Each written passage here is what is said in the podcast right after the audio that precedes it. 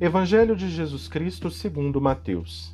Disse Jesus: Ouve, pois, o sentido da parábola do semeador.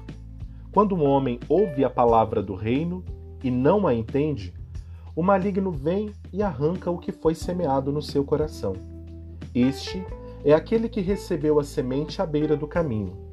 O solo pedregoso em que ela caiu é aquele que acolhe com alegria a palavra ouvida mas não tem raízes, é inconstante. Sobrevindo uma tribulação ou uma perseguição por causa da palavra, logo encontra uma ocasião de queda.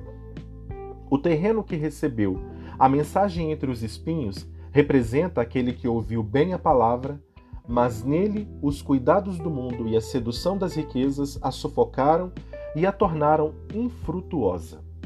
A terra boa semeada é aquele que ouve a palavra e a compreende, e produz fruto cem por um, sessenta por um, trinta por um. Palavra da salvação.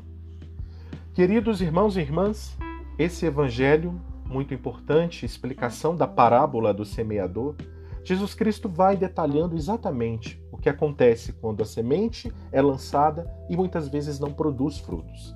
Mas aquele, como diz, que recebe a semente, uma terra boa, essa sim produz. Como se encontra hoje a terra do nosso coração? Será que é uma terra seca? Será que é uma terra cheia de espinhos? Será que é uma terra onde a semente cai e logo ela é retirada?